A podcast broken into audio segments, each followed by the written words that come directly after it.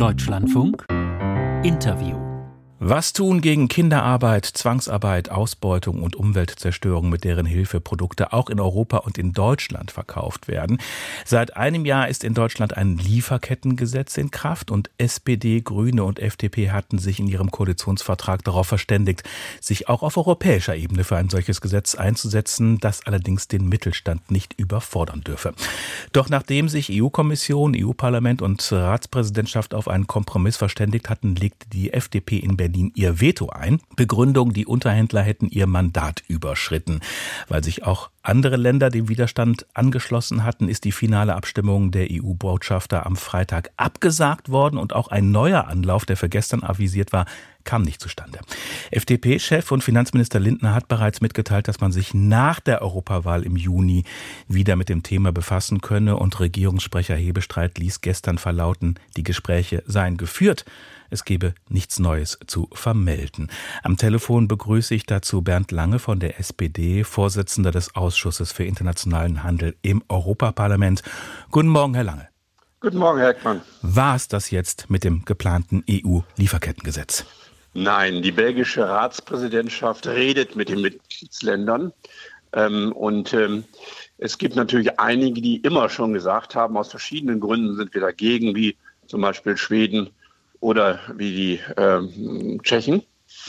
Aber es gibt eben auch ganze Reihe von Mitgliedsländern, die das aus verschiedenen Gründen wollen. Zum Beispiel Frankreich, die haben ja auch ein eigenes Lieferkettengesetz. Und die Argumentation ist natürlich ähnlich wie in der deutschen Industrie auch im Rahmen des Binnenmarktes brauchen wir im Grunde ein europäisches, weil es sonst Wettbewerbsverzerrungen innerhalb der EU gibt. Weil Auch es in Deutschland bereits ein äh, deutsches Lieferkettengesetz auf nationaler Ebene gibt, an das sich die Unternehmen halten müssen.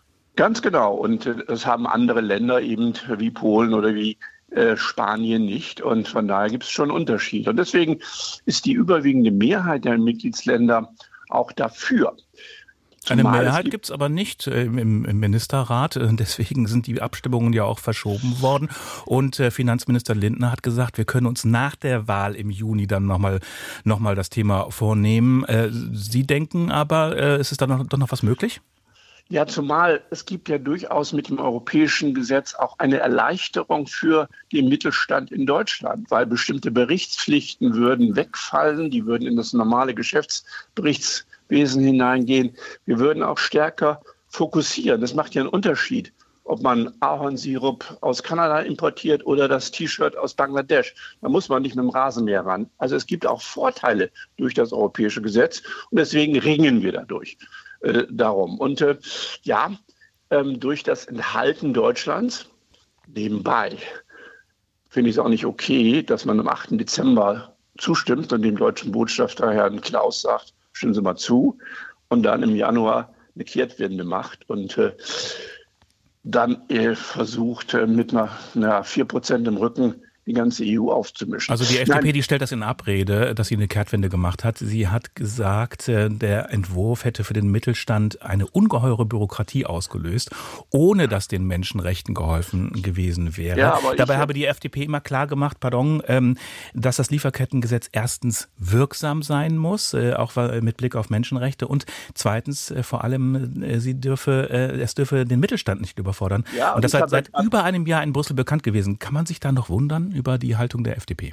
Ich habe ja gerade gesagt, wenn man das Gesetz sich anguckt, die einzelnen Bestimmungen, dann kann man sogar sagen, es gibt gegenüber dem deutschen Gesetz eine Entlastung. Und gerade was den Mittelstand anbetrifft, weil wir eben auch zum Beispiel eine Datenbank einführen wollen, sodass jeder mit dem Knopfdruck sehen kann, gibt es in dem Land oder vielleicht mit dem konkreten Zulieferer ein Problem und ist da eine Maßnahme notwendig.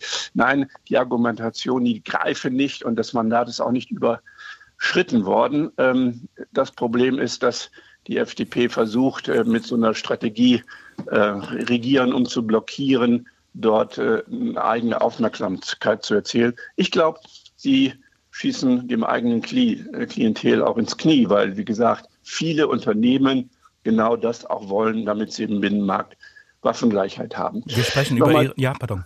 Noch einmal zu ja? dem, von der Situation. Das kritische Land ist im Moment Italien. Ähm, die ursprünglich zustimmen wollten und dann im Diskussionsprozess ein bisschen einen Rückzieher gemacht haben.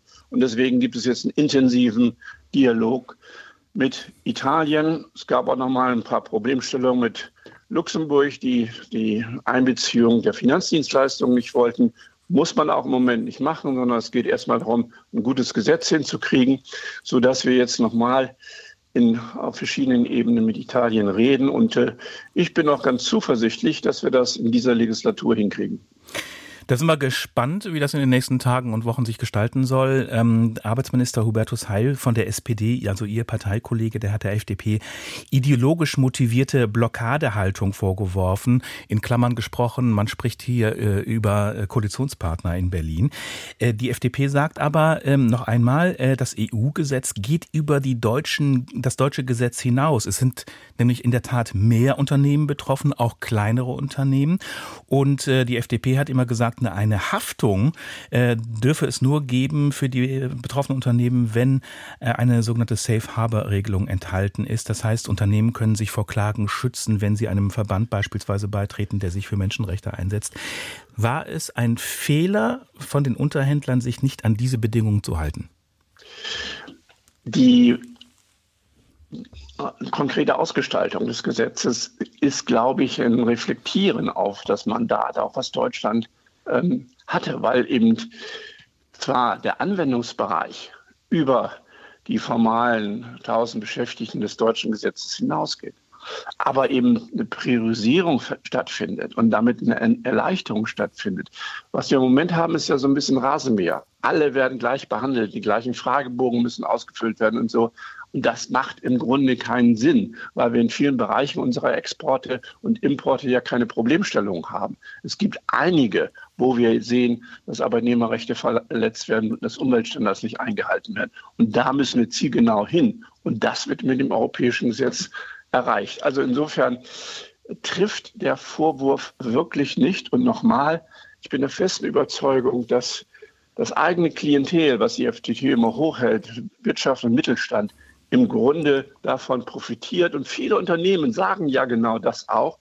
Äh, also da wird äh, an der Zielrichtung vorbei argumentiert, mit dem Hintergrund natürlich Publizität für die eigene Position ähm, zu erzielen zu wollen. Juso-Chef äh, Türmer, der hat ein Machtwort äh, des Kanzlers gefordert. Sie auch? Sind Sie enttäuscht, dass das nicht kam? Man kann nicht immer die Richtlinienkompetenz des Kanzlers nutzen. Ne? In der Koalition geht es eigentlich darum, dass man gemeinsam was nach vorne bringt. Aber in bestimmten Punkten hat er ja von seiner Richtlinienkompetenz äh, Gebrauch gemacht. Beispiel EU-Asylpolitik oder auch Verlängerung der AKW-Laufzeiten. Wir erinnern uns. Genau, ähm, aber wie gesagt, man kann das nicht immer machen. Und wir müssen noch, glaube ich, mit der FDP sehr, sehr deutlich darüber reden, ob wir entweder gemeinsam was weiter nach vorne bringen oder diese Strategie, Regieren um zu blockieren, nach wie vor gelten soll. Und da muss man gucken, wie es eigentlich weitergeht. Nein, das ist schon eine sehr seriöse Herausforderung, die Regierung wieder zusammenzubringen. Das kann man nicht immer nur mit dem Machtwort machen. Regieren ohne zu blockieren, das heißt, Sie stellen im Prinzip die Zusammenarbeit mit den Liberalen eigentlich grundsätzlich in Frage, oder? Nein, es gibt viele Überschneidungen und viele Gemeinsamkeiten.